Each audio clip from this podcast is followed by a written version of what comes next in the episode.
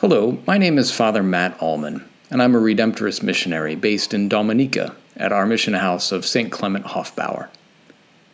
Today's first reading, the story of Abraham's willingness to sacrifice Isaac, is one of the all time classics of world religions. It's a story that's told and retold in different versions by Christians, Jews, and Muslims as well. And it's a hard story. It's a story that can give us real reason to recoil. After all, it, it describes what we would today view as terribly abusive or traumatizing behavior on the part of Abraham toward his son, Isaac. It's the stuff of nightmares to see a father tying up his child and raising a knife to kill him. And that is what this story describes. Yet, at the same time, this is also a story that has brought deep insight to faithful people for millennia. So we do well to wrestle with it in all its complexity, not just let it go because we think we know better or we're more enlightened these days. No. There are layers to this story. But as I read it today, I want to concentrate simply on the dimension of willingness, and the word that is used in the story twice. Toward the end of the reading, after Abraham has shown his readiness to obey any command of the Lord, even if it's a command that robs him of his beloved son Isaac, even if it's a command that cuts off his promised path to the future through this child of his, God's messenger uses a phrase twice to describe Abraham. Speaking through his messenger, God said, God says, Because you did not withhold from me your beloved son and because you acted the way you did in not withholding from me your beloved Son. Withhold, withholding. That's the word that catches me. Abraham has a faith and a commitment to God that holds nothing back. And that, in this story, is what sets him up to be the recipient of this covenant promise from God. Abraham goes all in. Abraham takes no half measures.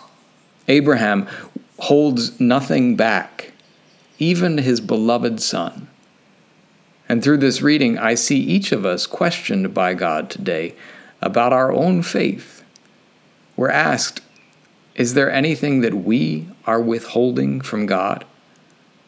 Are there parts of ourselves or of our lives that we want to cling to and protect and say, God, I'll give you everything, uh, but not that.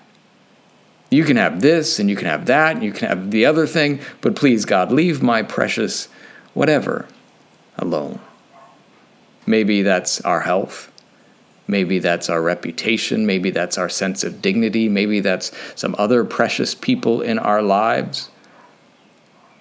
But the reading today challenges us to ask Is there anything that we would let stand in our way of true faithfulness to God?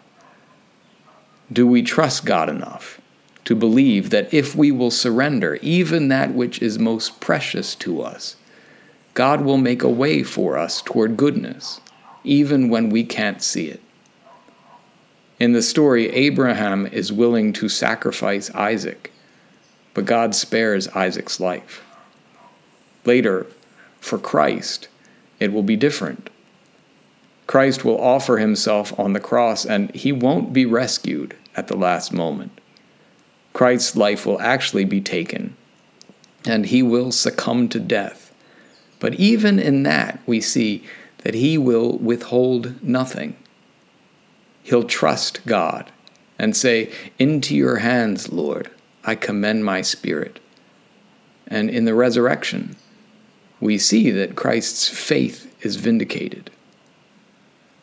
Today, may we once again embrace the wisdom of our faith tradition and realize that it's only when we are willing to withhold nothing, to let ev- go of everything that we see right now as most precious, that we are then able to enter fully into the kingdom of God, where all good things are held in store by the one who made them in the first place. May we withhold nothing from God today, and may we be blessed for it. Amen.